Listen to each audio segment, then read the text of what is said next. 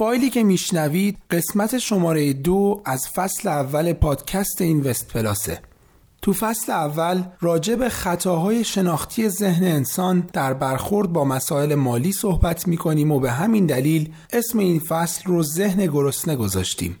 ذهن انسان به خاطر محدودیت هایی که داره معمولا نمی‌تونه تمام واقعیت رو ببینه و به همین دلیل در فهم واقعیت دچار خطاهایی میشه که بهشون میگیم خطاهای شناختی. تو این قسمت راجع به یکی از خطاهای شناختی به اسم خطای نقطه مرجع صحبت می‌کنیم.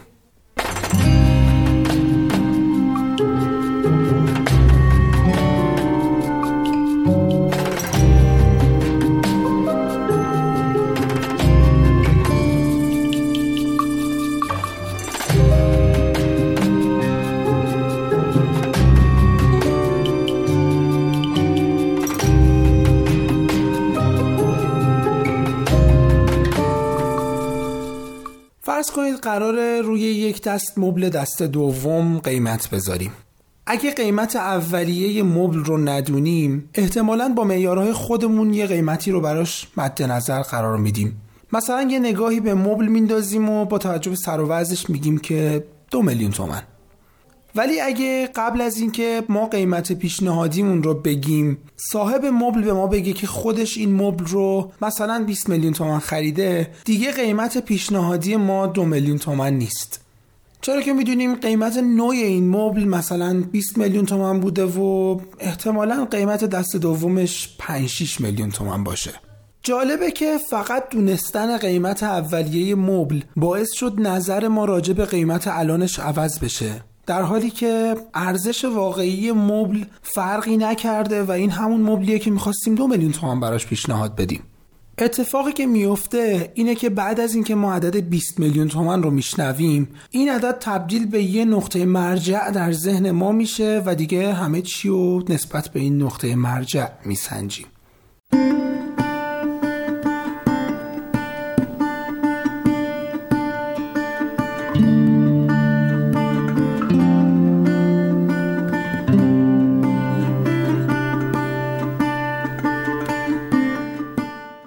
احتمالا به خاطر دارید که توی دانشگاه یا در دوران دبیرستان یکی از سوالات متداولی که سال پایینی ها از سال بالایی ها میپرسیدن این بود که آیا فلان استاد یا استاد فلان درس ترم قبل کسی رو انداخته یا نه؟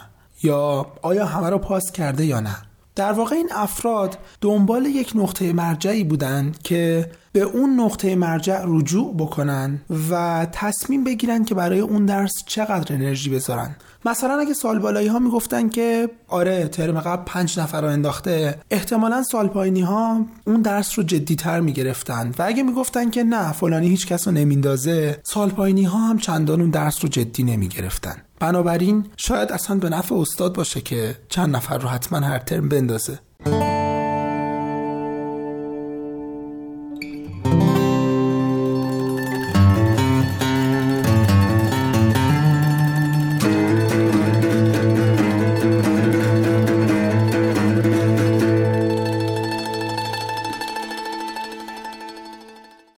مثال دیگر رو بررسی کنیم. به نظر شما جمعیت نیوزلند بیش از سی میلیون نفره یا کمتر از سی میلیون نفر؟ حالا سعی کنید جمعیت حدودی نیوزلند رو حدس بزنید. احتمالا حدس اکثر مخاطبهای پادکست به سی میلیون نفر نزدیکه. یعنی یکم بیشتر از سی میلیون یا یکم کمتر از سی میلیون رو پیشنهاد میدن. عدد سی میلیون در ذهن شما تبدیل به یک نقطه مرجع شده و دیگه جمعیت نیوزلند نسبت به این نقطه مرجع در ذهنتون سنجیده میشه. این در حالیه که جمعیت واقعی نیوزلند 4.5 میلیون نفره. یه مثال دیگر رو بررسی کنیم.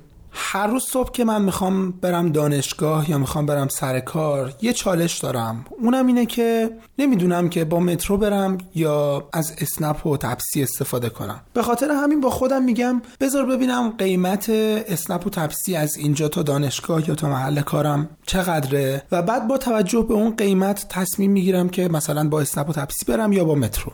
نکته جالب اینه که اکثر روزها قیمتی که این دوتا سرویس پیشنهاد میدن برای من قیمت خوبی نیست. با این حال من تصمیم می‌گیرم که از یکیشون استفاده بکنم. علتش ساده است. برای مسیر من اسنپ و تپسی دو تا قیمت خیلی متفاوت میدن. مثلا فرض کنید که یکیشون صبح میگه 25 هزار تومن و یکیشون میگه 14 هزار تومن. من وقتی بین 25 هزار تومن و 14 هزار تومن مقایسه می‌کنم 14 هزار تومن رو خیلی پیشنهاد خوبی می‌بینم در حالی که برای مسیر من واقعا پیشنهاد خوبی نیست. و معمولا اون 14 هزار تومن رو انتخاب می‌کنم و باهاش میرم. و مترو کلا کنسل میشه. علت این قضیه هم نقطه مرجعه. در واقع اون 25 هزار تومن برای من تبدیل به یک نقطه مرجع میشه و من 14 هزار تومن رو نسبت به اون نقطه مرجع میسنجم و با خودم فکر می‌کنم که احتمالا این سرویس قیمت خیلی کمتری داره به من پیشنهاد میده. بنابراین بهتره که این فرصت رو از دست ندم و از این سرویس استفاده کنم.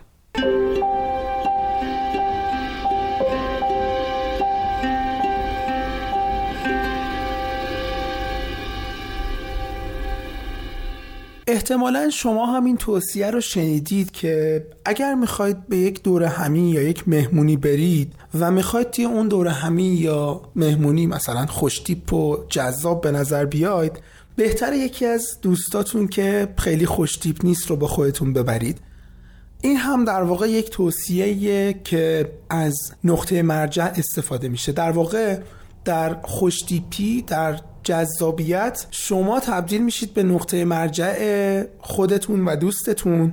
و اگر دوستتون چندان خوشتیپ نباشه احتمالا شما خوشتیپتر به نظر میایید. البته اگه شما آدمی هستید که توی مهمونی ها و دور همی ها زیاد دعوت نمیشید احتمالا دلیلش خوشتیپی شما نیست.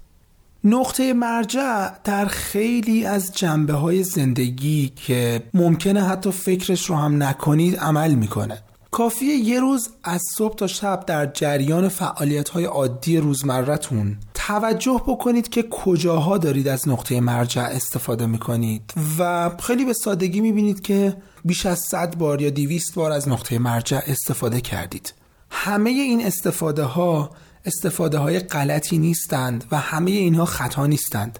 در واقع اکثرشون درست و به جا استفاده میشن و صرفا یه تعدادیشون خطا هست و باید مراقب اون تعداد باشیم. تا اینجا در مورد نقطه مرجع و خطای نقطه مرجع در زندگی عادی صحبت کردیم. حالا می‌خوایم ببینیم که در بازارهای مالی و در بورس این خطا چطور می‌تونه به ضرر ما تموم بشه.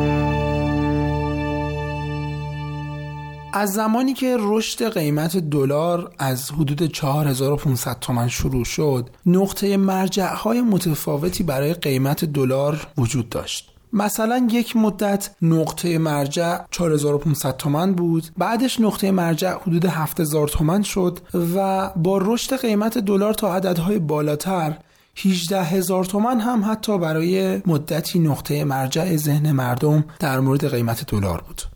بعد از تثبیت قیمت در محدوده 11 هزار تومن همون محدوده تبدیل به نقطه مرجع شد و حالا با رشد آروم دلار به قیمتهای بالاتر نقطه مرجع داره در ذهن مردم کم کم رشد می‌کنه.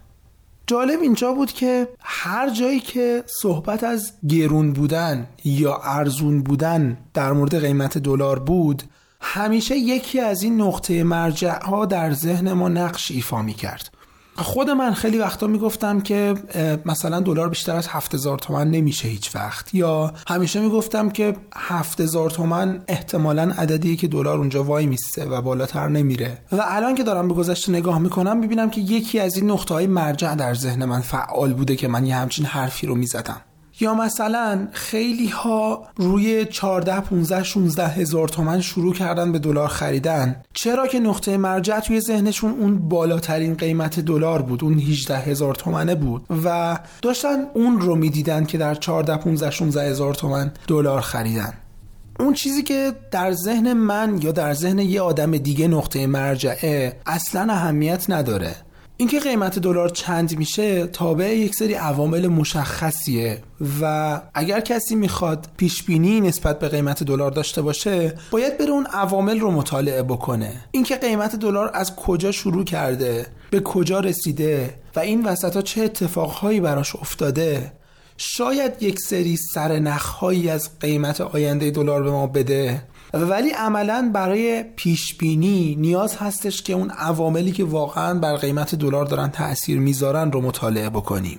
بعد از اینکه یک ارزی از 4500 تومن تا 7000 تومن رو طی کرد اینکه مثلا من فکر می‌کنم که خیلی نرمال نیستش که بیشتر از این رشد بکنه این چیز درستی نیست. چون که این صرفا یه نقطه مرجع در ذهن منه و هیچ چیزی از عوامل مؤثر بر قیمت دلار به ما نمیگه.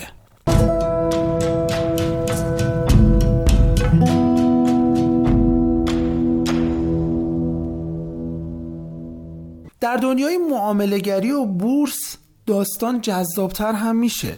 معاملگرهایی که قیمت سهم یا شاخص ها رو به روش تحلیل تکنیکال تحلیل می‌کنن با کشیدن خطهای حمایت و مقاومت یک سری محدوده هایی رو برای خرید و فروش یک سهم مشخص می‌کنن. نکته جالب اینجاست که بعدا این خطها در ذهنشون تبدیل به نقطه مرجع میشه و وضعیت سهم رو نسبت به خطهایی که خودشون کشیدن مقایسه می‌کنن. و انتظار دارن که سهم نسبت به خطهایی که اونها رسم کردن واکنش های جدی و مشخصی بده. بعد که سهم به این خطها واکنش نشون نمیده میگن که این سهم تکنیکال رفتار نمی‌کنه این سهم داره دستکاری میشه این سهم داره بالا پایین میشه یا چیزهای مختلف چیزهای از این جنس. در حالی که هیچ دلیلی وجود نداره که اون سهم نسبت به نقطه مرجعی که شما دارید برای خودتون خلق می‌کنید رفتار مشخصی نشون بده. البته این چیزی که الان من دارم میگم اصل مفهوم خط حمایت یا مقاومت رو زیر سوال نمی‌بره. حتما یک سری محدوده هایی وجود دارند که قیمت به اون محدوده ها واکنش های جدی نشون میده. اما نکته اینجاست که مشخص کردن این محدوده ها یک کار فنی و حرفه‌ایه و صرف اینکه یک ارزی یک شاخصی یک سهمی دو بار در یک محدوده یک واکنشی نشون داده دلیل نمیشه که دفعه های بعدی هم همین اتفاق بیفته.